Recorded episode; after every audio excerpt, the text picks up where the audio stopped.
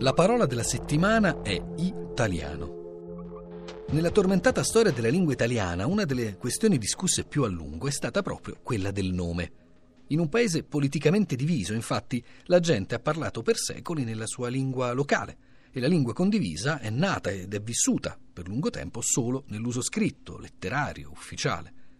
Quella lingua è stata chiamata, a seconda dei periodi e dei punti di vista, volgare fiorentina, toscana, comune, cortigiana o appunto italiana. Il nome di italiano, circolante già dal Cinquecento, risulta universalmente accettato solo quando l'Italia, nel 1861, raggiunge finalmente la sua unità politica, anche se in vero l'unità linguistica era ancora tutta da raggiungere. Scrive il primo grande dizionario post-unitario, quello di Niccolò Tommaseo, alla voce italiano. Lingua italiana, quella che è o che vuolsi che sia comune a tutta la nazione. La lingua italiana non è che scritta, le lingue d'Italia, i linguaggi sono parecchi. Forse proprio per questo parlare italiano poteva avere all'epoca nell'uso familiare il valore emblematico di parlare schietto, che si possa intendere in frasi come quelle che appunto riporta Tommaseo, adesso sì che parlate italiano, o anche questo si chiama parlare italiano.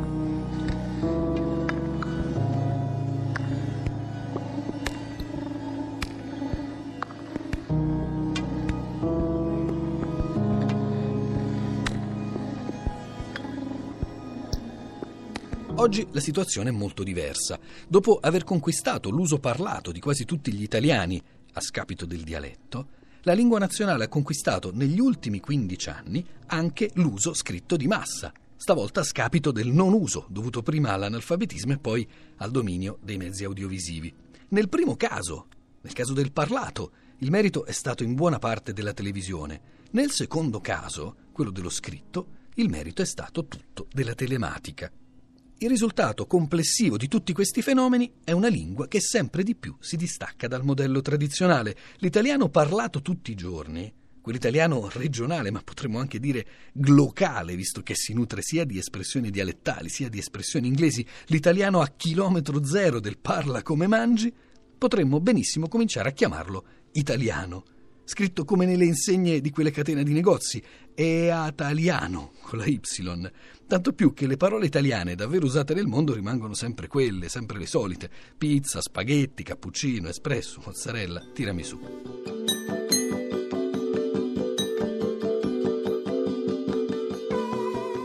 Quanto alla lingua scritta, stiamo vivendo una vera rivoluzione. In pochi anni si è passati dall'epistola alle-pistola. Basta pensare alle email, alle chat, agli sms, ai social network. E la differenza più profonda non sta nella loro presunta vicinanza alla lingua parlata, né tantomeno, ricordiamocelo, tantomeno nelle soluzioni grafiche adottate, le varie K, X, le grafie alfanumeriche come C6, le abbreviazioni come TVB.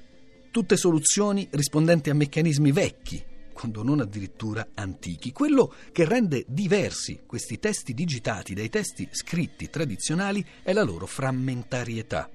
Non sono solo brevi, sono incompleti. Sono singole battute di un testo molto più ampio, costituito dall'insieme del dialogo a distanza, che può passare contemporaneamente per gli sms, per le telefonate, per le mail, per le foto inviate, per i video e così via frammenti di un discorso ordinario, li chiama Elena Pistolesi in un saggio recente, parafrasando ovviamente Roland Barthes. Dunque non ipertesti, ma in questo caso ipotesti. E questo spiega perché li possono scrivere, ovviamente anche leggere, i tanti italiani che non toccano mai libri, che non toccano mai giornali, o anche i tanti che quando provano a leggere un articolo di giornale non sono in grado di capire cosa dice. E stando all'ultima indagine Ocse, in queste condizioni badate bene, si trova circa un terzo dei nostri quindicenni.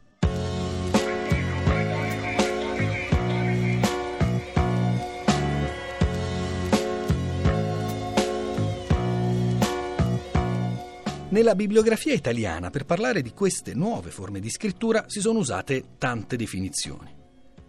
Quella ad esempio di italiani trasmessi scritti, ma bisogna tener conto che nella coscienza collettiva l'idea di trasmissione è ancora intimamente legata alle trasmissioni televisive o appunto come quella che state ascoltando radiofoniche. c'è chi ha provato a definirlo italiano digitale, sottolineando la differenza rispetto ai vecchi media analogici, che però non erano media scritti. Pensiamo al telefono, ad esempio. E c'è anche chi l'ha chiamato italiano digitato, ponendo stavolta l'accento sulla nuova modalità di produzione della scrittura, appunto il digitare su una tastiera, un gesto che prima era riservato solo a chi faceva un uso professionale della scrittura. Ma forse il modo migliore di definire nel suo complesso questa varietà di italiano scritto, però diversa dall'italiano scritto tradizionalmente inteso, è proprio chiamarla italiano, scritto però e trattino italiano, come appunto nel caso della email o dell'ebook Oppure, volendo sulla scia dei tanti prodotti battezzati da Steve Jobs, si sarebbe potuto anche scrivere i-italiano, ma poi avremmo dovuto pronunciarlo a-italiano come l'iPhone o l'iPad. L'italiano, una varietà che per le persone colte rappresenta solo una scelta stilistica, uno dei tanti registri possibili, l'evoluzione, possiamo dire, di quello che Francesco Sabatini chiamò negli anni Ottanta italiano dell'uso medio. Italiano come italiano dell'uso immediato, in questo caso ma per tutti quelli che scrivono soltanto in queste occasioni, questo potrebbe diventare l'unico modo di scrivere, l'unica scelta possibile, dunque ghettizzante, dunque socialmente perdente. L'italiano come una sorta di italiano neopopolare, mutazione tecnologica di quello usato per secoli da chi, come Totò e Peppino nella famosa lettera alla malafemmina, sapendo a malapena tenere la penna in mano, provava, per necessità, a cimentarsi con la scrittura. Certo, questo è un rischio. Però è un fatto che questo imprevedibile potenziamento della comunicazione scritta, che ormai è diventata un gesto quotidiano, quasi spontaneo per ognuno di noi, può rappresentare per la nostra lingua una grandissima occasione. Lo scritto, infatti, è diventato, o perlomeno sta diventando, un secondo motore, accanto al parlato, del mutamento linguistico, cioè almeno potenzialmente un ulteriore stimolo alla crescita, alla diffusione, all'evoluzione della nostra lingua, uno strumento per rendere l'italiano ancora più ricco, variegato, dinamico.